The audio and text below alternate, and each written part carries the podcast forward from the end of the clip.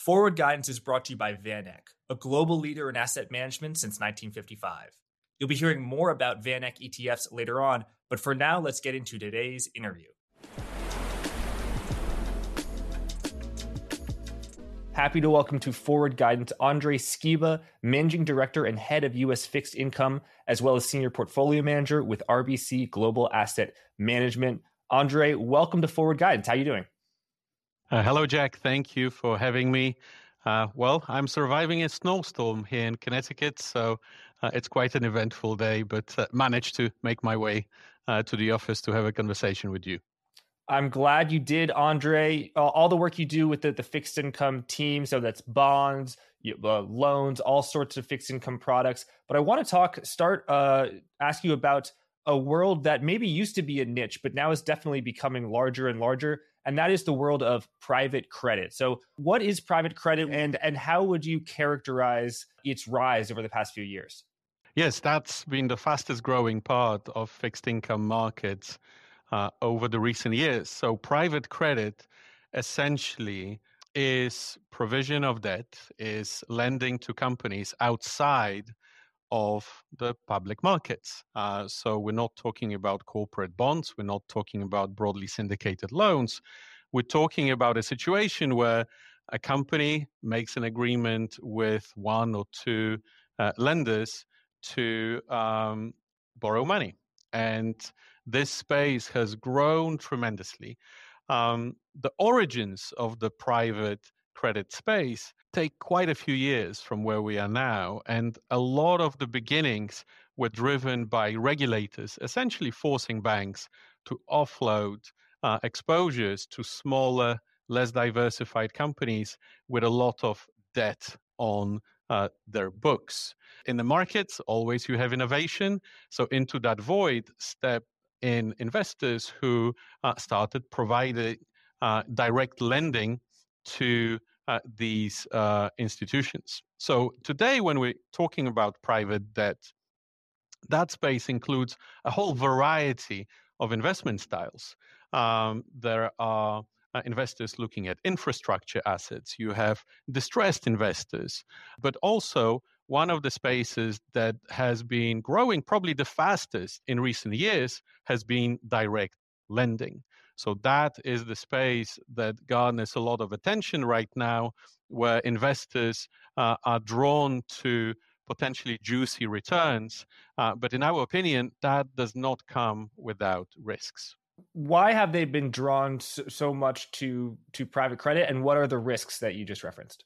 Well, the main attraction of uh, the space is double digit returns. Uh, so the asset class has done uh, well in recent years.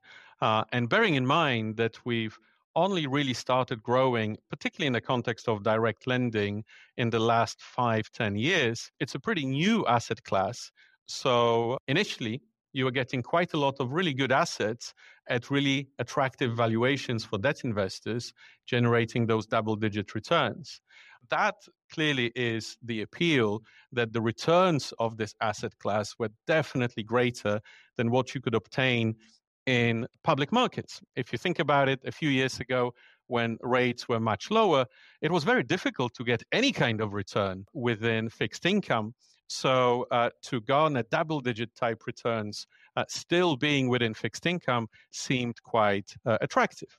The other appeal of the asset class was to do with lack of mark to market accounting. So, when, as an investor in a public bond securities, I look at my portfolio, at the end of the day, I need to price those securities and provide my investors with an update of how the portfolio is doing. You have price transparency, so you can see uh, whether the market has gone up or down um, in a relatively short space of time. Well, here you have no mark to market. You are shielded from uh, market price fluctuations. And the only times you need to make any adjustments to your valuation is either when the security is repaid or if you have to write down the value of that security.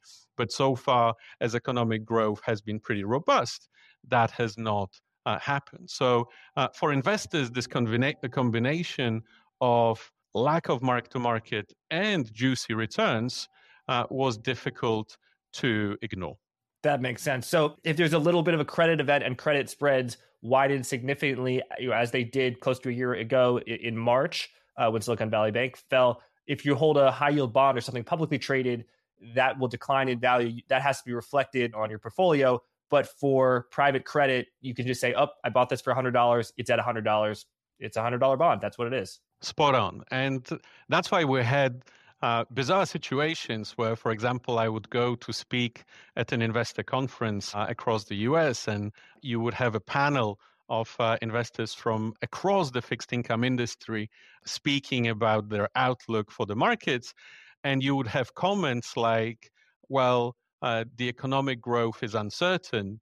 Uh, I would prefer to stay away from public high yield markets but uh, I think that private credit is a safe space to hide, which, in our opinion, was borderline insane. But that lack of mark to market was giving people this false sense of security that since the price is not changing at all, then there's nothing wrong happening with my investment.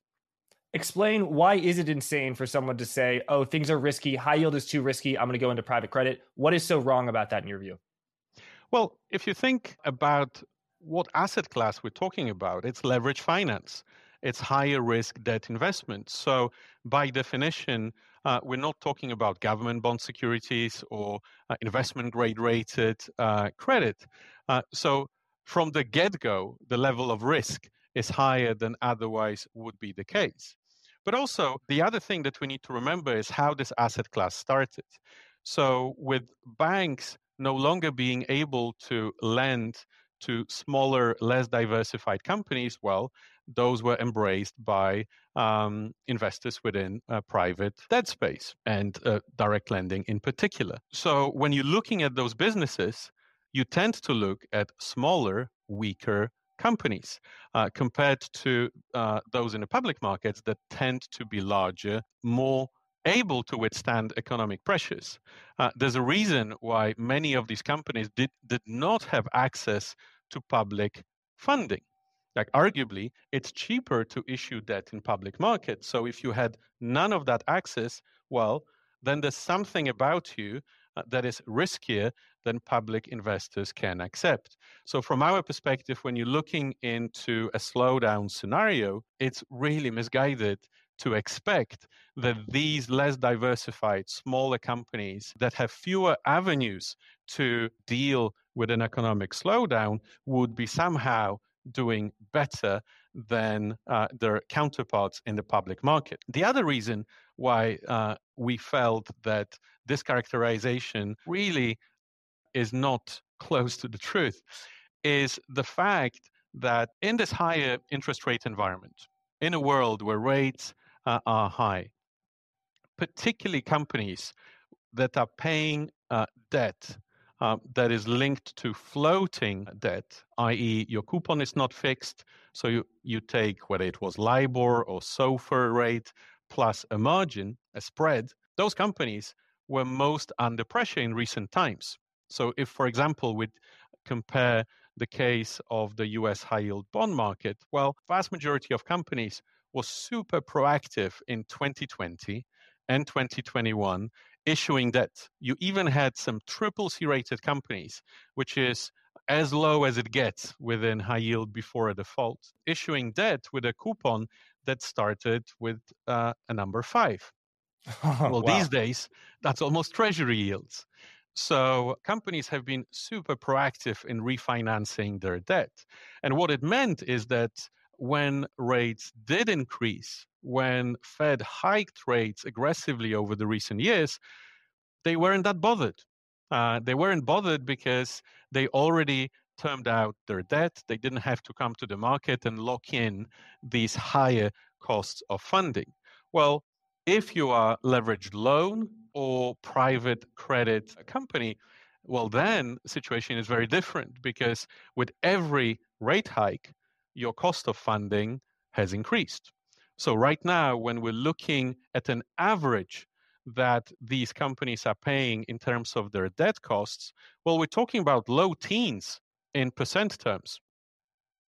And that is a big deal because when you think about uh, the amount of debt that these companies have on their balance sheets, excluding add backs, industry data is suggesting six to seven times annual profits in terms of the amount of debt that they're carrying on their balance sheets. Well, when you're paying low teens in your cost of funding and you multiply that by this kind of leverage, you end up in a situation where um, three quarters of your cash flow could go out of the door straight away just to pay your debt. And that is a problem because that means you have very little money left to pay for your capex, for capital expenditure, to deal with your working capital needs, to maybe pay some taxes uh, if you need to. So, a vast majority of private debt companies, right at this moment, is being strangled by this high cost of debt and is barely generating any cash flow. So, especially at a time of economic uncertainty when a slowdown could well be on the cards, that creates an issue. Uh, that is a problem. That makes this space particularly vulnerable uh, compared to public markets where companies are just laughing at the fact that uh, they managed to get cost of debt at three, four, five percent range and now don't have to access markets. So people talking about a 15% yield on a private credit loan that is very juicy for the investor but as you say that comes with risk. And you're saying if, if these loans are to entities and companies smaller companies that have they're, they're leveraged six to seven times nearly all of their operating cash flow is going to pay off pay off that debt. Is that just a handful of companies or is that widespread? It's pretty widespread because when you're looking at the average margin the average spread they're paying over the floating um, rate, whether that's again LIBOR or SOFR, whatever is used these days, that is a standard across the industry. Actually, you can argue that some of the recent transactions where there was a lot of competition to get these deals priced are having slightly smaller margins, but even they uh, are paying double digit costs of uh, funding. So uh, this issue is uh, pretty widespread across the whole space. And that's why our concern relates to the fact that, look, if you had one or two or three companies facing these issues, well, then you would expect that private equity sponsors, because those are the ones who are mainly the owners of companies accessing private uh, credit and direct lending in particular space, that they would throw some some money at the problem, help them to kick the can down the road and improve their financial stability uh, for as long as uh, rates remain high, give them a bit of a lifeline. But if you're looking across your whole portfolio, and vast majority of your companies is paying these exorbitant costs of debt and is not generating much cash flow, well, then the problem becomes more acute because if this situation continues, do you really have the willingness and the ability to help everyone out. And that's when problems start. Very interesting. A lot of these companies are owned by private equity companies. So private credit funds are funding companies that are owned by private equity. Can you just ex- explain that that point that you made a little bit in greater detail? Uh, yes, that's that's correct, Jack. So um, at the end of the day, a company that is run in a particularly conservative fashion doesn't have the need to run with six, seven times leverage. So that has been achieved for the purpose of improving equity returns of equity owners. And that's why when we're looking at the destination of travel for vast majority of floating debt in recent years, whether that's leveraged loan space or whether that's private credit space, L- that's been LBO deals where private equity was choosing these markets uh, to finance obligation in either leverage loan or private credit space rather than coming to public high yield uh, markets, where generally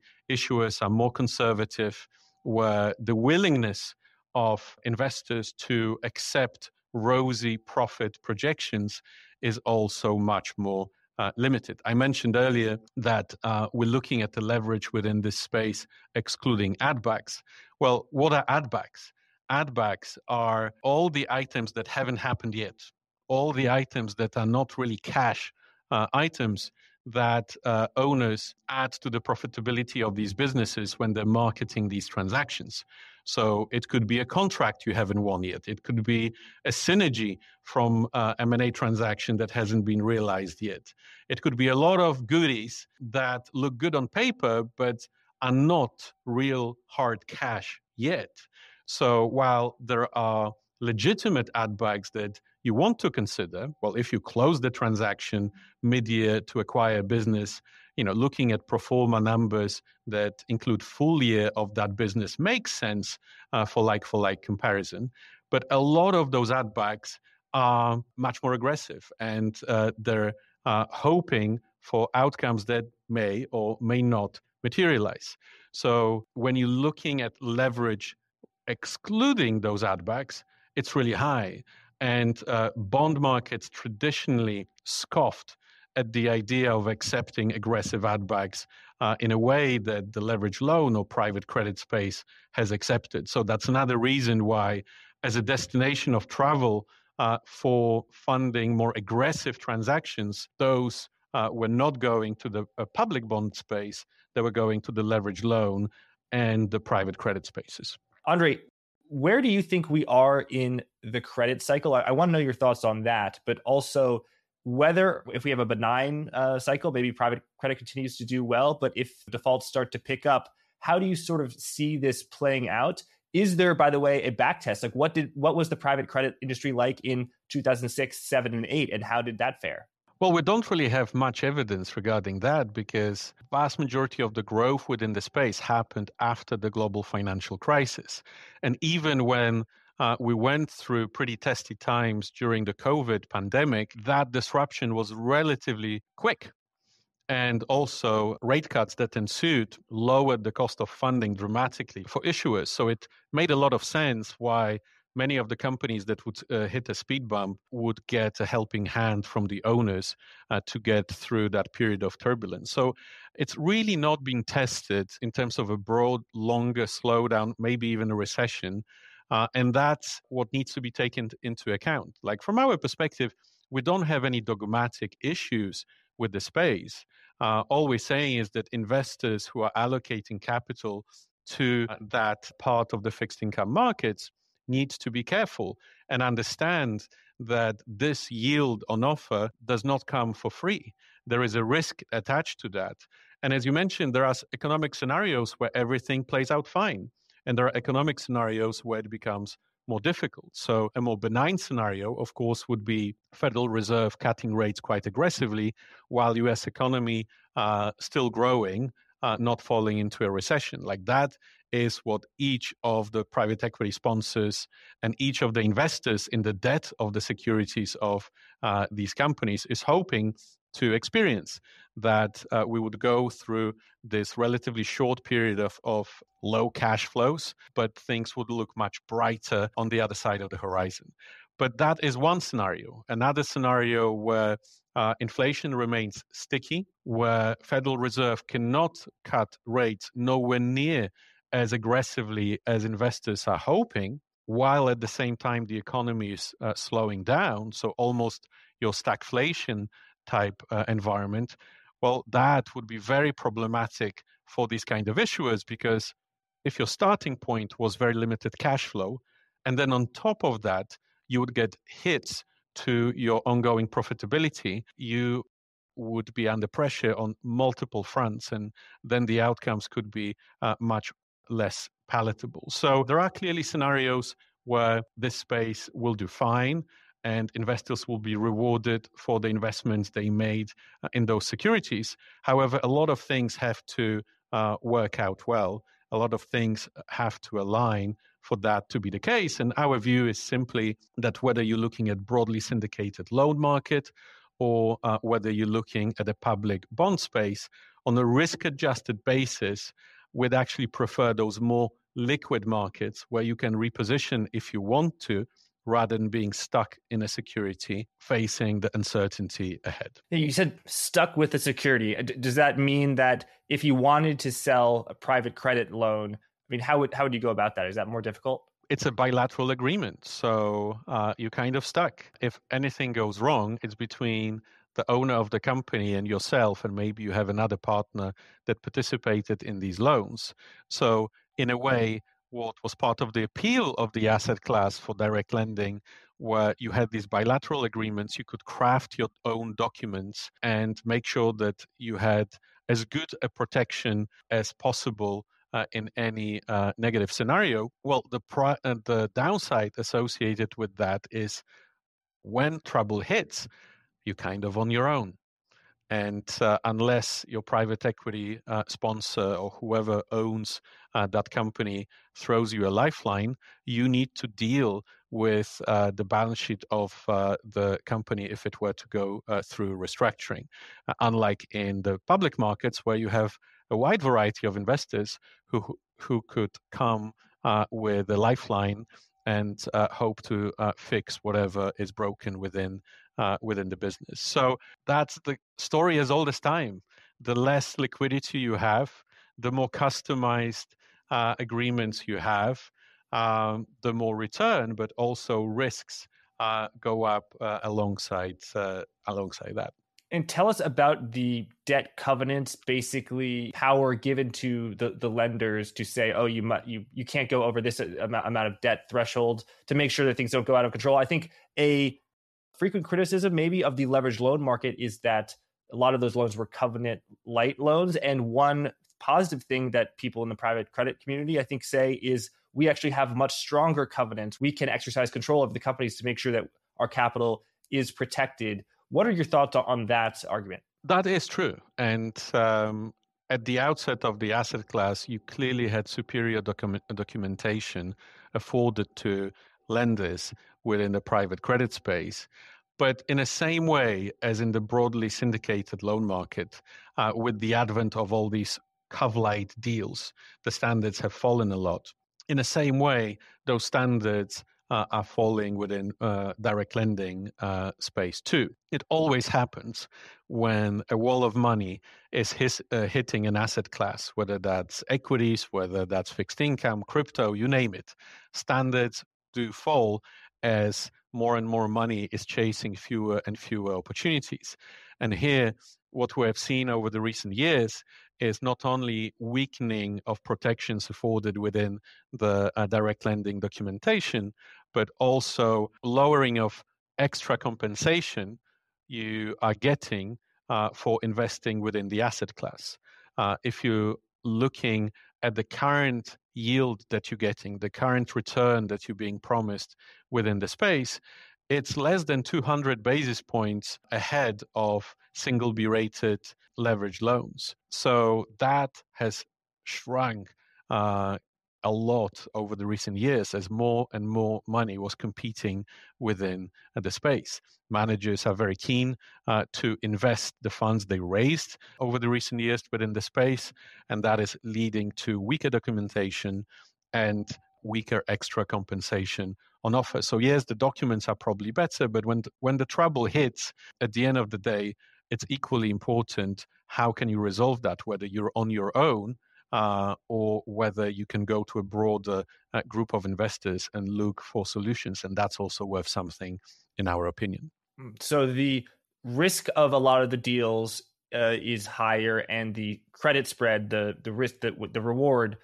is a little bit lower. Tell us about this wall of money that is coming to finance private credits. Where is that wall of money coming, and is there a particular catalyst for why this is the case. For example if if we were to wind the clock back 3 years and you would just say you know interest rates are going to go up so much i would think that would maybe actually cause money to flow out of the riskier segment and into the risk free segment like the, the treasury market or the investment grade market not risk free but much lower risk. Yet it, maybe it seems like the opposite has happened. Do you do you have a theory or a reason as to why that might be?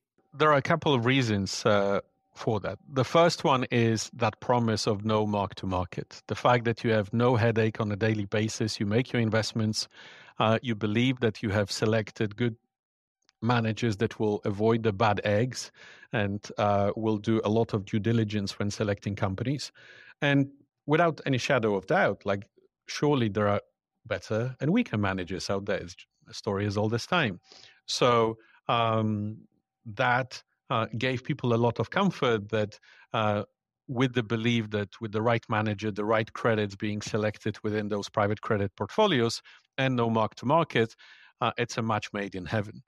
Uh, and uh, you know we have seen private credit uh, attract uh, more than 200 billion dollars per annum uh, in recent years. Like those are staggering numbers. And as I mentioned earlier in our conversation, some of that does not relate to direct lending. It could be other perfectly legitimate uses like infrastructure investing uh, or distressed investing, but an increasing share of that money flow related to direct lending. Uh, in uh, recent years, uh, around a half of the inflows were in uh, that space. And in a way, that was the missing link for uh, investors within more traditional uh, high yield space. Because when you're looking uh, after the traumatic events of 2022, when not only stocks had a horrible time, but also fixed income had a horrible time, and uh, people were shocked with double digit negative declines within fixed income, well, half of the money came back uh, in 2023 when it comes to investment grade. So, as you rightly pointed out, people uh, wanted to get back into the space and take advantage of uh, more attractive valuations. But when you're looking at the high yield space, none of the money came back. You had outflows that were not followed by any meaningful inflows, and that continues to be the case. Where all the money has gone into has been private debt. And uh, that has been by far uh, the biggest area of demand for investors with a greater uh, risk uh, tolerance uh, in our universe. Like gold did, Bitcoin is establishing itself as a macro asset that potentially helps hedge against the government devaluation of your money. Finally, you can easily access Bitcoin in a low cost ETF with the VanEck Bitcoin Trust, ticker HODL. Search the ticker HODL in your brokerage app today. Visit vaneck.com slash hodlfg to learn more. That's vaneck.com slash hodlfg. Now the disclosures. Investing involves risk and you could lose money on an investment in the VanEck Bitcoin Trust, also known as the Trust or HODL. The value of Bitcoin and therefore the value of the Trust shares could decline rapidly, including to zero. You could lose your entire principal investment. For a more complete discussion of the risk factors relative to the trust, carefully read the prospectus link below. Thanks. Let's get back to the interview. And what is the interplay between private credit and the rest of the fixed income universe. There's investment grade corporate bonds, uh, high yield bonds, collateralized loan obligations, you know, other products. Are those sort of two separate spheres, and you know the two ships going in the night, and they and they never meet? Where do they intersect? Like, are, are private credit loans ever sold to other institutional investors? Are high yield bonds ever refinanced by private credit? No one exists in a vacuum, and uh, indeed, um, there is a broad impact across the whole fixed income universe uh, through generally macro events. So, you know, where we are in the business cycle impacts all kinds of companies, no matter how strong your balance sheet or not. But on a day to day basis, the biggest tug of war that we are seeing is between the broadly syndicated leverage loan space and private credit. And here you have this curious case where leverage loan space has been growing for years uh, it has actually outgrown the traditional high yield bond market, uh, fueled by a lot of activity in the CLO space. And uh, leverage loan space hit around uh, one and a half trillion uh, in size. And that used to be the primary destination of uh, more aggressive transactions, as we spoke about earlier. Private equity sponsors like the fact that uh, with a shorter uh, duration capital structure and a floating capital structure, it affords you more flexibility. They like the fact that the market was accepting of more aggressive add backs. So that used to be the destination of travel for LBOs for dividend recaps. And in recent years, as money started flowing aggressively into the private credit space, you suddenly have this situation where money needs to find a home. And suddenly, uh, private credit was refinancing a lot of obligations within broadly syndicated leverage loan space. So last year, for the first time in ages, uh, leverage loan space actually shrunk in size. High yield bond market has been shrinking for quite some time as uh, issuers uh, chose to be quite conservative and, as we mentioned earlier, managed to issue all the debt when they needed to a few years ago and had no need to come to the market. But the one that kept growing, uh, fueled by CLO growth, uh, was leveraged loan space. And now, last year, for the first time, uh, that space actually shrunk because all this money poured into private credit space meant that uh, this space was stealing deals from the leverage loan space, and uh, those were being refinanced in private credit market or the LBO transactions were going straight into private credit market rather than leverage loan space. And this had both upsides and downsides. Like the downside is the fact that there's less activity, but the upside was uh, the fact that for some of the hairier stories, for some of the names that were more problematic from um, public market perspective to refinance, they were finding a home in the private credit space. So uh, that allowed to avoid defaults, that allowed to uh, help smooth the credit cycle. Um, and in that respect was definitely positive for leverage loan investors where they were worried will i be repaid on my loan and uh, here comes the cavalry this year what we're seeing a lot is this tit for tat between the two markets competing for attention where we have pretty active clo pipeline so demand for new uh, paper within leverage loan space, but also money keeps pouring in into private credit space, and um, and those investors are really willing and ready to uh, step into a lot of credit opportunities and snatch deals away from the leverage loan space into private credit. So we're seeing that tit for tat pretty much on a daily basis now. Wow! And what about between the leverage loan market and the high yield bond market? Those do speak to each other quite a bit, but generally you have a situation where um, companies that uh, have both bonds and loans within the capital structure continue to do that. And when there are periods when the leverage loan space is struggling with absorbing the amount of deal flow, then yes, you can see some opportunity for issuers coming with senior secured bonds uh, into the high yield bond market and redirecting some of that pipeline into, into the high yield bond space. But generally, we see the high yield bond market continues to be mainly refinancing market. Uh, it is less a destination for new financings, um, for new transactions, whether that's M&A or dividend distributions, and those are happening predominantly within the leverage loan and private credit spaces. So it's an important part of the leverage finance framework, but we're not seeing uh, a massive shift of investors from leverage loan to the public uh, high yield bond market or vice versa. Thank you. So a lot of new origination is happening in the leverage loan market or in private credit high yield uh, bond market, mostly re- refinancing. I just want to highlight and make sure I got it right that you said a lot of private credit deals are used to finance. You said LBO, so leverage buyout, that's private equity, and then dividend recapitalization. Is that when basically private equity investors pay themselves a dividend by borrowing money, kind of? Because you know, in, exactly. you know, when Apple pays a dividend, it's it's paying it from its profits. And here, this is paid from debt. So the easiest way to imagine that is let's imagine a company that initially offered their securities when the leverage was six times. Um, they've done well, they deleverage to four times, and rather than staying there, they're paying themselves a distribution to go all the way back to six times. And this way, the private equity sponsor uh, is uh, repaying some of the equity check that they provided in the initial transaction, boosting their returns. So we're seeing quite a few of those distributions uh, happening at this stage. And one of the drivers of um, the market accepting that, because it's less common within the bond space, is the fact that uh, we had an absolute wave of uh, repricings within the leverage loan space, where issuers are more confident about the economic outlook uh, and more cheered up in terms of um, you know the prospect for rate cuts have uh, decided that they could lock in lower cost of funding by renegotiating with lenders the margin, the spread that they pay on their loan obligations. Well, that is all um, you know typical for the space. Uh, however, the volume of that was quite overwhelming, and it's not the preferred activity, as you can imagine, that in, uh, CLO investors see because the returns are getting diminished.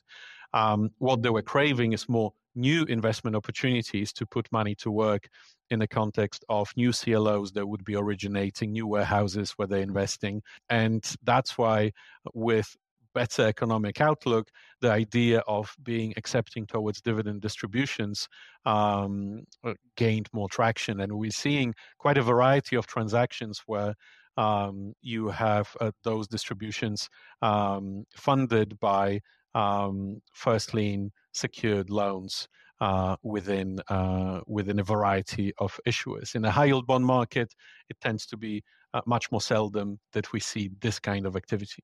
And how does the rise of private credit affect your outlook on the leverage loan market or on the the high yield bond market? Does it make it less risky, at least when the financing and refinancing is, is occurring? And I'll, I'll explain what I mean. That let's say if the high yield bond market, if defaults are at, would be at three percent if there was no private credit, but a third of all the deals that would default are refinanced and taken out of the high yield bond market and put into private credit. So the actual default rate is only two percent. And, and that you know even though it may not end up well you know well down the line for in the short term you know high high yield spread should be lower. And so that's that you know kind of net bullish. Does that make sense? Yes i think you're spot on jack. So if you are forecasting a relatively benign period ahead when just a few companies have issues something that is pretty typical that you know one or two three credits have a problem in that world, having the ability to get funding in the private credit space is really helpful. Uh, because that's another avenue how you can avoid a default, how you can repay these obligations. But as we discussed earlier, the issue here is not that you have a few bad apples, is that currently you have a whole space where uh, there's barely any cash flow generation because they're being um, they're suffocating under the weight of uh, debt uh, the cost of debt that they have to service at this time in the rate cycle. So this is the challenge that you're facing where uh, when problems are seldom, any optionality, any other pockets of the market where you can address those issues are always welcome. But if here you have more of a broader issue where if rates stay high and economy continues to slow down and suddenly uh, a lot of these companies uh, start to struggle in a more uh, visible fashion, that then becomes a broader problem, something that both the regulators and a broader set of investors will have to grapple with. Because if you have an increase in a wave of restructurings within private credit, that will have implications for broader demand for leverage finance securities. That that will have implications for amount of capital that can be committed in other parts of the market as this space is uh, struggling to deal with its uh, problems. So all really hangs on whether uh, you have a broad set of problems that needs to be addressed, at which point uh, it is an issue and it's something that will make investors lose sleep, not just within private credit, but will have ramifications outside of the space, or whether those are isolated incidents. And what are you seeing in, in the high yield market right now? I just have one index in front of me that says the high yield spread is 3.35%. So you know 335 basis points over the, the risk-free rate of treasuries. Back the envelope math here that would that mean that maybe like if, if only 3.3% of companies defaulted you'd break even? Now obviously uh, relative to treasuries obviously you, you want to do more and you should pay for that risk but where where are sort of what's the default rate now in the high yield market however you define it? And you know where do you and reasonable people have a sense of where that might be headed? Based on our data here at BlueBay uh, we are seeing default rates in the public markets in low single digits and default rates within the leverage loan and private credit space more in low mid single digits. That is actually already quite unusual because historically the extra protection that you were afforded within uh, the um, uh, loan market or private credit space meant uh, lower defaults than you would see in the public high yield space. But for many reasons that we discussed on this call, it is the reverse now, and it's likely to remain so uh, given the, the risk profile of the leverage loan and especially direct lending spaces uh, is much greater. So, uh, you know, going forward, we believe that um, for high yield bond issuers, default outlook is pretty benign. Uh, and the main reason for that is there's kind of no maturities uh, left for this year. uh, we have the smallest maturity wall in the high yield uh, bond space that we had in a very, very long period of time, like tiny fraction of the market. So maturities are only starting to kick in uh, in uh, around midpoint of 2025. So if uh, rates do not come down, if financing conditions remain difficult, that would start becoming an issue as we traverse uh, through the year and companies are starting to deal with their current uh, liabilities, those that are less than one year to maturity. Uh, but generally speaking, right now, um, people are pretty relaxed within high yield. It also helps that companies uh, in the public high yield bond space have uh, used all the cash flows, all the extra cash flows um, obtained uh, in a post COVID world, not to spend on um, share buybacks or aggressive M&A, um, but actually to strengthen the balance sheet. So uh, we have close to the lowest leverage since global financial crisis within the public high yield space. We're talking about less than four times. So when you compare that to, you know, close to six, seven times in the private credit space and maybe around six times excluding add backs in leverage loan space, um, that's quite a stark difference between the two. So um, we are pretty relaxed here at BlueBay uh, in terms of the default outlook uh, for the space. However, we also recognize that that presumes the economy slows down but doesn't fall uh, into any meaningful recession. Uh, that's our base case scenario.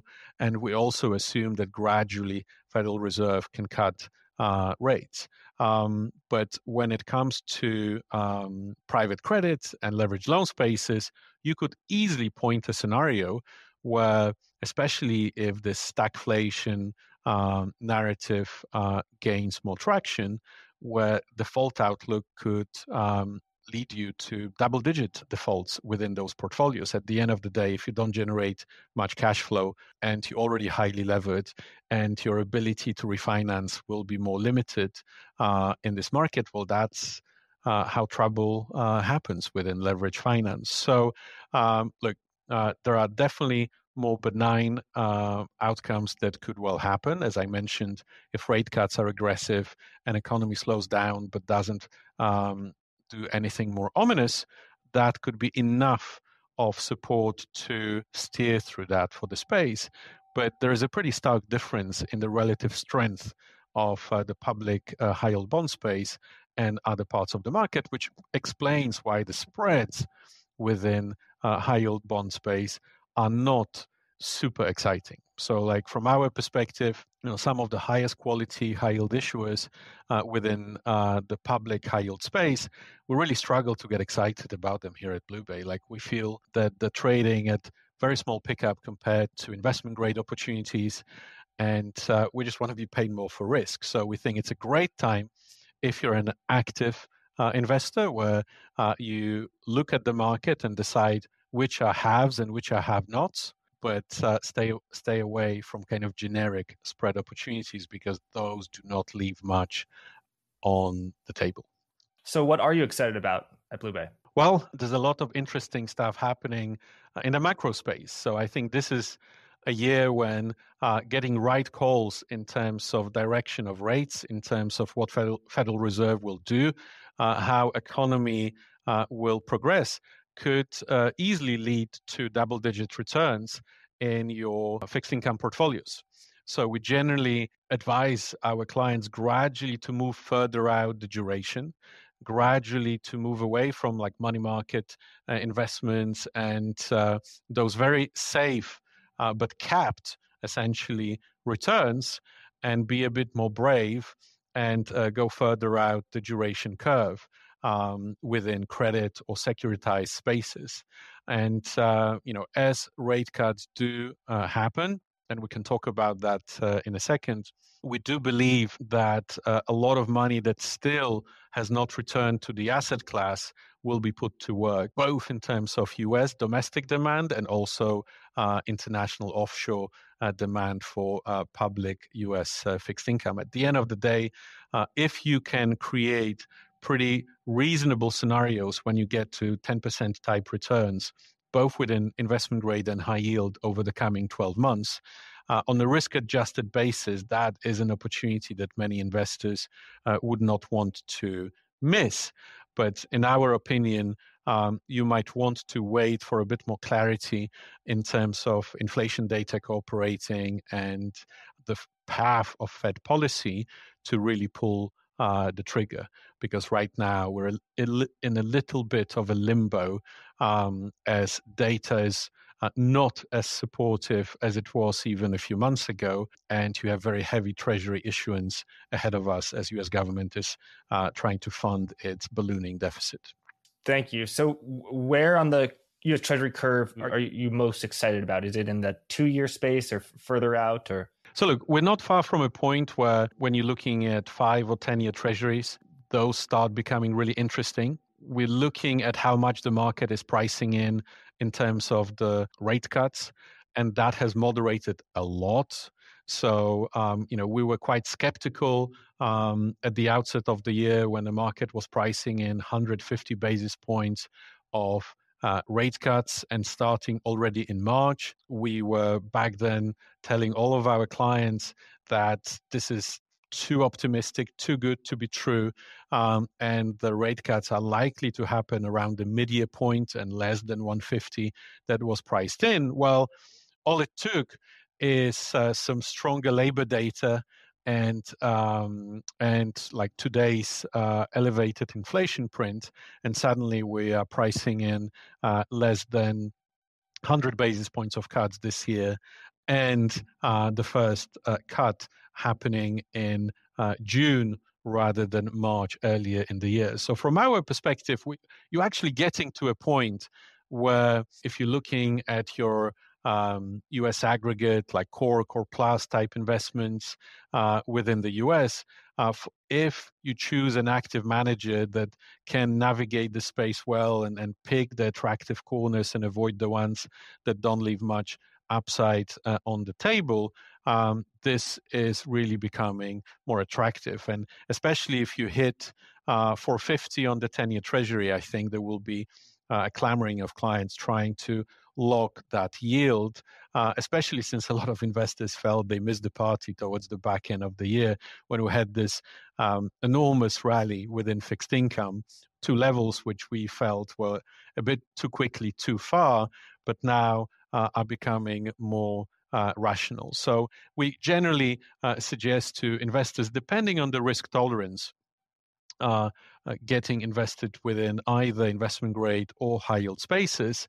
And the difference between the two is such that in high yield, uh, you are more likely to see that double digit return because in high yield, your starting yield is already quite elevated. So all it takes is a little bit of a rally within the space, avoiding defaults and just picking, uh, you know, the more uh, interesting corners of the market to generate that 10% return. Whereas in investment grade, a few more things need to cooperate. So uh, rates need to rally. Let's say 10 year um, treasuries need to go to 4% or less. Uh, and uh, you know similar kind of shifts across the curve you need spreads to move you know 10 15 tighter which are not egregious demands but more things have to uh, cooperate to get to that 10% return from your starting point of a slightly lower yield than you have in high yield. But a lot of investors would still take that because the argument is on the risk adjusted basis, getting 10 year treasuries around 4% in the next 12 months and having spreads a little bit tighter is not a big ask.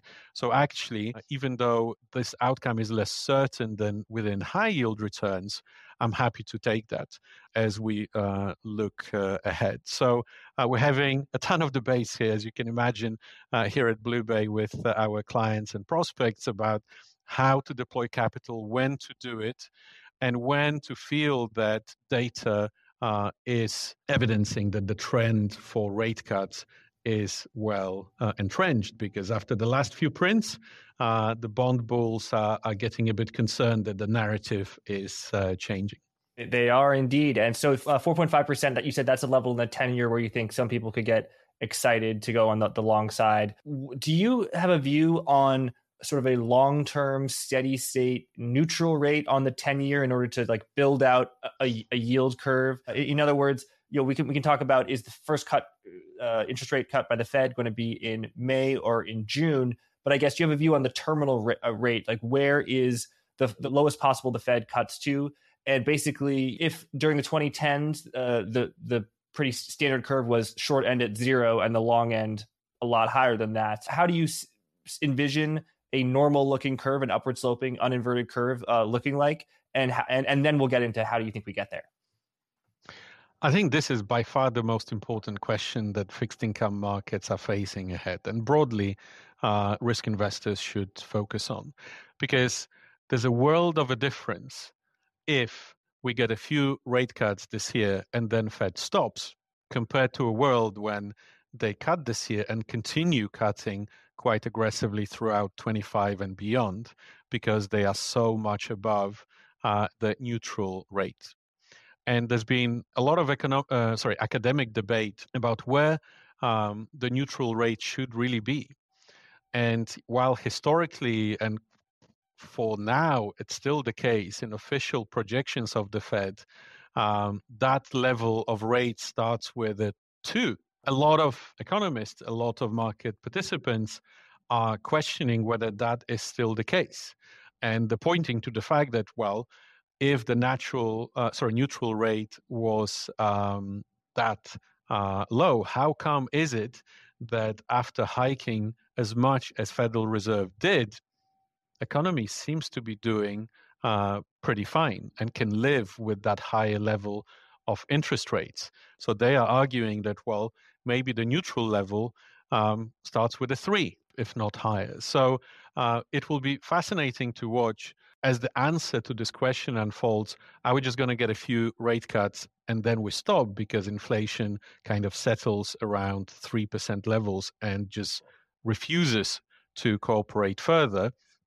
And Federal Reserve rethinks uh, what uh, should be that terminal rate uh, within uh, this uh, this cycle um, you know the proponents of the um, current uh, current perspective that is being deployed by the Fed would argue, well, things are much better than was previously the case, and you know economists would have expected a much deeper slowdown, if not a recession, with this level of rates.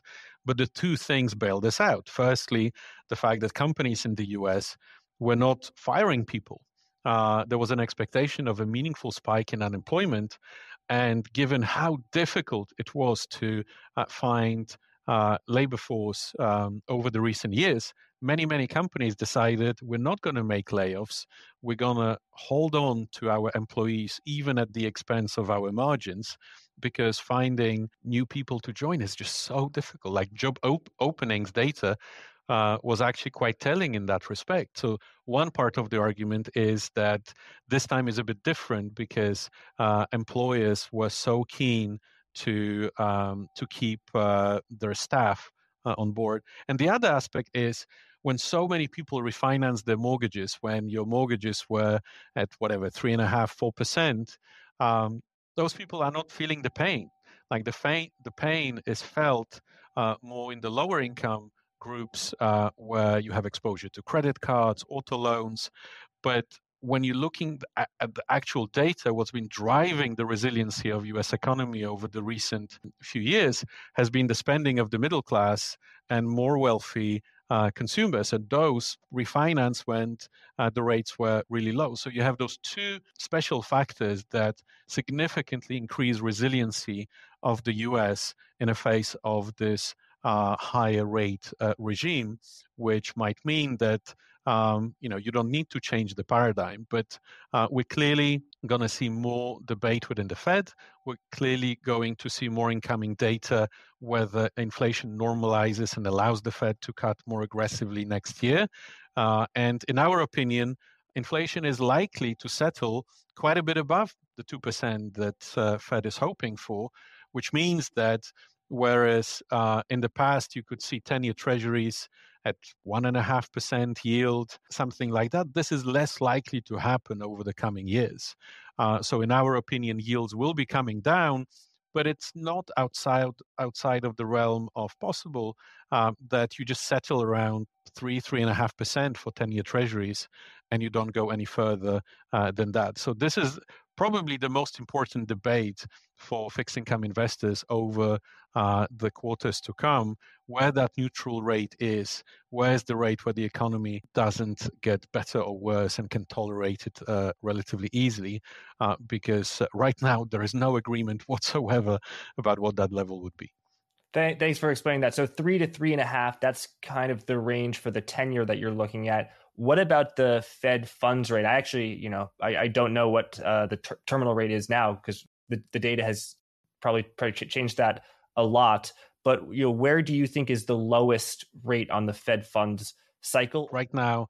Market is pricing around 100 basis points this year, more than 100 basis points uh, cuts uh, next year, and we think it's perfectly plausible that Fed Fed uh, normalizes to anywhere between you know that two three percent kind of range uh, and settles there. But there is a risk that inflation remains stickier, that their ability or willingness to cut aggressively will be diminished. And we had that cycle back in the 90s, uh, way before I was doing what I'm doing right now, when um, all it all the Fed was able to do is to cut rates by about 100 basis points, and then another rate hike uh, ensued after that. So uh, we will monitor uh, whether uh, there is an ability uh, for the Fed to go more aggressively or not, and all those questions about uh, where the neutral rate is, where the 10-year will trade, where the Fed funds will be are intertwined and we will just watch uh, watch uh, data accordingly. Whether indeed we're following the classic path of pretty aggressive rate cuts over the coming year, which would be a great boon to fixed income investors, or we need to uh, settle for less. Um, over the coming years, which at the end of the day is not the end of the world, because in that environment, are you going to complain about getting paid, um, you know, five, ten percent kind of returns within fixed income uh, on a go forward basis? Probably not, but that still could have broader implications in terms of people's portfolios because the fewer rate cuts ahead, the more likely they're probably going to stay in money markets or short duration instruments rather than going further out uh, the curve. Do you have a view on the yield curve st- steepening or, or exiting in- inversion? So yeah, we, we would expect in this cycle for um, the curve to normalize. But again, uh, it's very much contingent on continued uh, moderation in inflation. If that does not happen, uh, then uh, you have a likely scenario where uh, investors start even worrying about the potential for rate hikes, which would pressure the front end of the curve.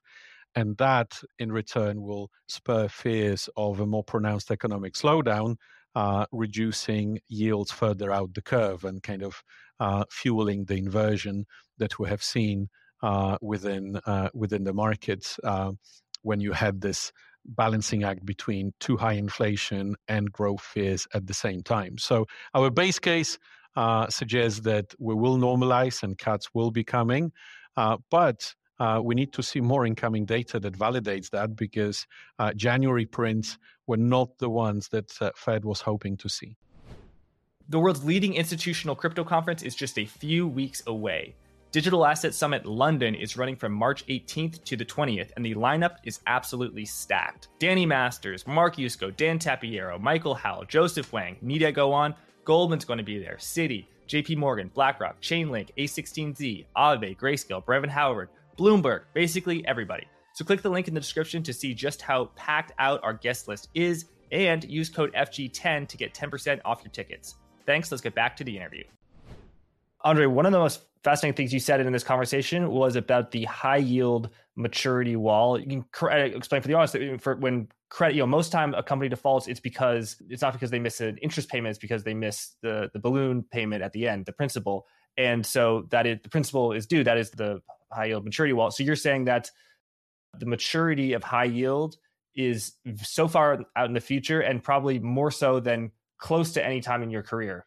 Is that is that fair to say? At least for this year, yes. Companies are sleeping soundly, knowing that there's barely anything they need to address this year. But as we're moving into 2025, those numbers are picking up. So from the middle of 25 onwards, um, we are seeing quite an increase in maturities. They're still manageable uh, by historical standards, but something that market will have to uh, to address. And and in fairness, if issuers were proactive uh, in um, refinancing 25, 26 maturities, that would be really welcome because the downside of companies being so busy in 2020 and 2021 is the fact that it's like crickets within primary markets within uh, high yield.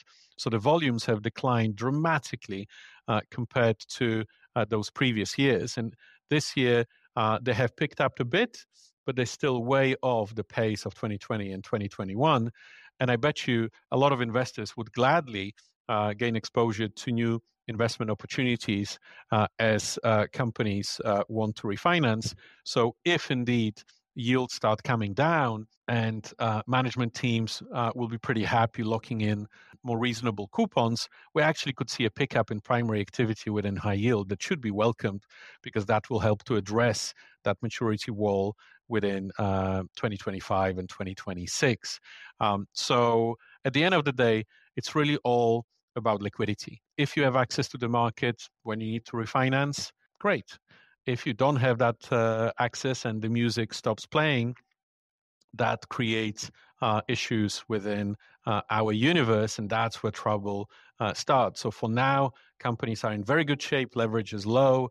They locked in low cost of funding in a high yield bond space, but they can't rest on the laurels, laurels forever because uh, those maturities will be eventually coming in 25 and 26, and you have to do something uh, about that. It's just that in public markets, we have so many more avenues to address that when the time uh, comes than in the private space. Thanks. So high yield issuance was extremely high in 2020, 2021 it you know fell off a cliff basically in, in 2022 as interest rates rose up. You're saying that in it's it's picked up slightly in the month of January, but to the extent that it's still lower than it, it, used to be, it's not because there's a lack of liquidity. In other words, it is an issuer's market. They have control, and if they want to issue it, they can. It's not like investors are unwilling and there's fear in the market. No, investors want to do the deals in high yield. It's just companies don't need the, the money, pretty much. Is that what you're saying? That's it. That's exactly the situation. And in a way, that's what also allowed spreads in high yield to be so well behaved in a phase of an economic slowdown where you just have scarcity of bonds. And um, that means that, you know, at least from our perspective, there are corners of the market to avoid where things are just too rosy. Uh, and there are other corners of the market where you have good uh, investment opportunities. Um, so for an active investor, that's still fine. But from a generic investment perspective, accepting those spreads in 300 range is not what makes people particularly excited when they think about uh, high yield. Is there anything else on the credit spectrum that you are excited about? I know you like duration. We talked about you know owning long-term treasuries that benefit as interest rates decline. But you know, sounds sounds like you're not you know very enthralled with with private credit. But any other products. Away from the corporate credit space, we also would say that there are corners of the securitized market that are looking particularly interesting. Like we've seen a lot of pain, uh, especially in the commercial real estate space. And it's been carnage in the office real estate space, uh, as it's being reminded to us on almost daily basis when you open the press. It cre- always creates opportunities. Dislocation for an active investor, dislocations am- amazing because they create opportunities to buy assets at attractive valuations uh, for the benefit of your clients. And um, within um, real estate space, um, while we are structurally very bearish on the office real estate, like we've seen vacancy, sorry, occupancy rates not recovering almost at all. There are other corners of the commercial real estate, whether that's um, warehouses, whether that's leisure properties or some multifamily um, uh, residential uh, properties, where you actually can gain access to good assets at attractive valuations and they're not exposed to some of the secular themes, negative secular themes like that in office. So if you are brave enough to wade into a market uh, where uh, people have lost a lot of sleep and the outlook for some corners of that market remains quite bleak. But if you're brave enough to step in and pick up uh, assets that are less exposed to those most vulnerable themes, but still at pretty attractive valuations, we do see that um, appeal within um, across our portfolios. You just have to do a lot of uh, homework because one property on one side of the street compared to a property on the other side of the street could have completely different uh, future ahead of them. Uh, so it's a pretty labor intensive uh, work to select the bad from uh, the good. Yes, and would those be maybe the riskier tranches of the commercial mortgage backed security market? Is that what you're referencing? Rather than, for example, conduits, uh, CMBS conduit market, which is a more traditional way of investing in CMBS, it would be single asset, single borrower market, where you have more clarity over who the issuer is or what type of um, underlying asset uh, you are considering. Uh, you know, here at BlueBay, we have a lot of expertise within that space, uh, but we feel that um, you know in the conduit space it's a little bit of a gamble because you essentially buying instruments with meaningful exposure to office real estate where uh, you just have to bet that it's not going to be worse than you are estimating in terms of your pricing. And we think investors would find it much easier to pull the trigger on those opportunities where you're completely away from office real estate and have nothing to do with that and focus on safer areas like warehouses or industrial properties uh, rather than uh, rather than uh, office. Mm. That's why the single asset, single borrower market within CMBS is more appealing in our opinion. How does that market uh, work? Is it originated by the lender or you buy them from the CMBS? How, how does I don't know much about that. So for single asset, single borrower market, uh, they issue debt securities, you know, bonds, uh, as any other uh, CMBS issuer would. They're just not in a conduit format where you have a whole mix of variety of different asset types, but they are tranched, uh, and you can have exposure to different uh, layers of of uh, of a mezzanine structure depending on your risk uh, tolerance. But that space is definitely less liquid, so uh, those kind of investments you need to be more prepared to hold for longer uh, before you realize your value.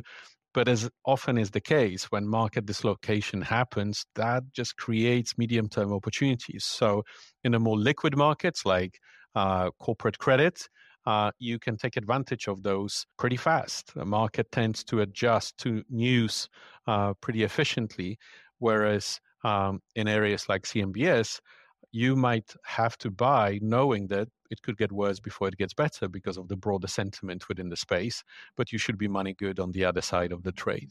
Um, so, uh, for more patient investors, definitely that is something that we like.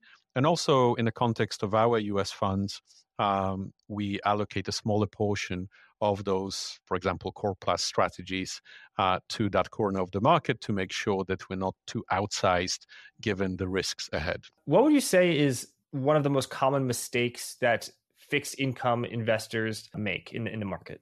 Look, I'm a fixed income investor myself, so I'm it's difficult for me to opine how that compares between, say, fixed income versus equities.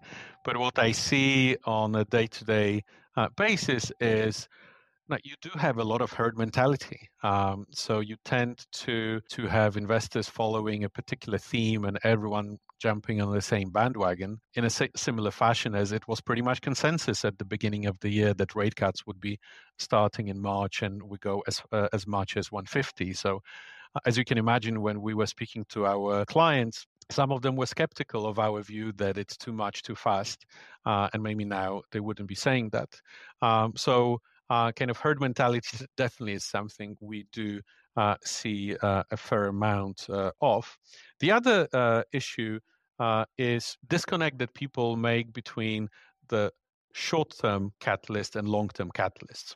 So, for example, you can have a situation where market is processing a specific data release, like today's with inflation data that disappointed um, and could aggressively trade on the back of that.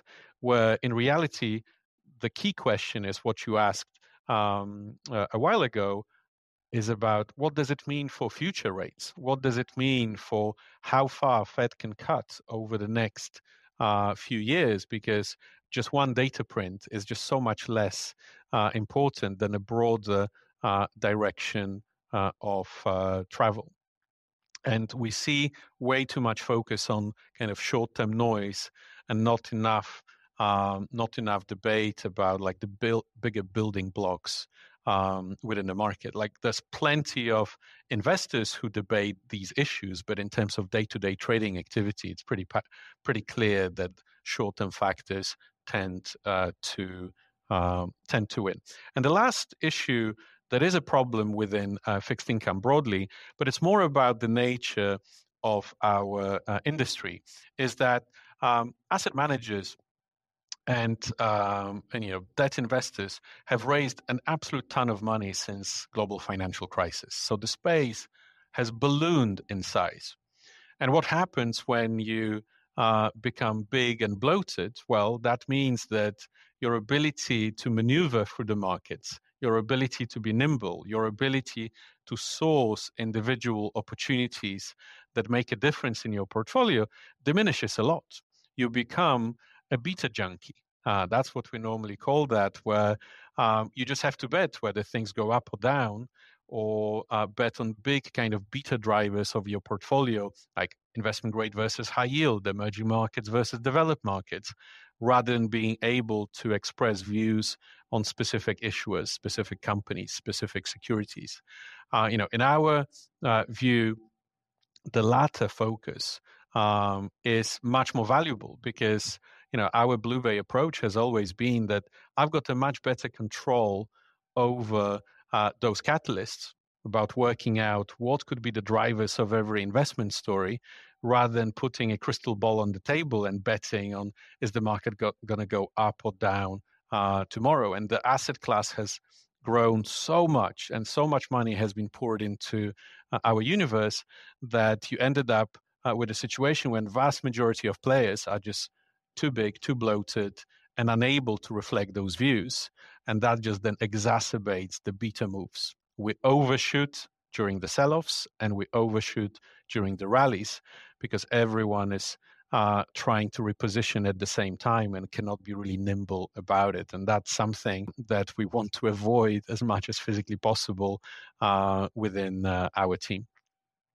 Andrzej, thank you so much for coming on Forward Guidance, sharing your views, and thank you everyone for watching.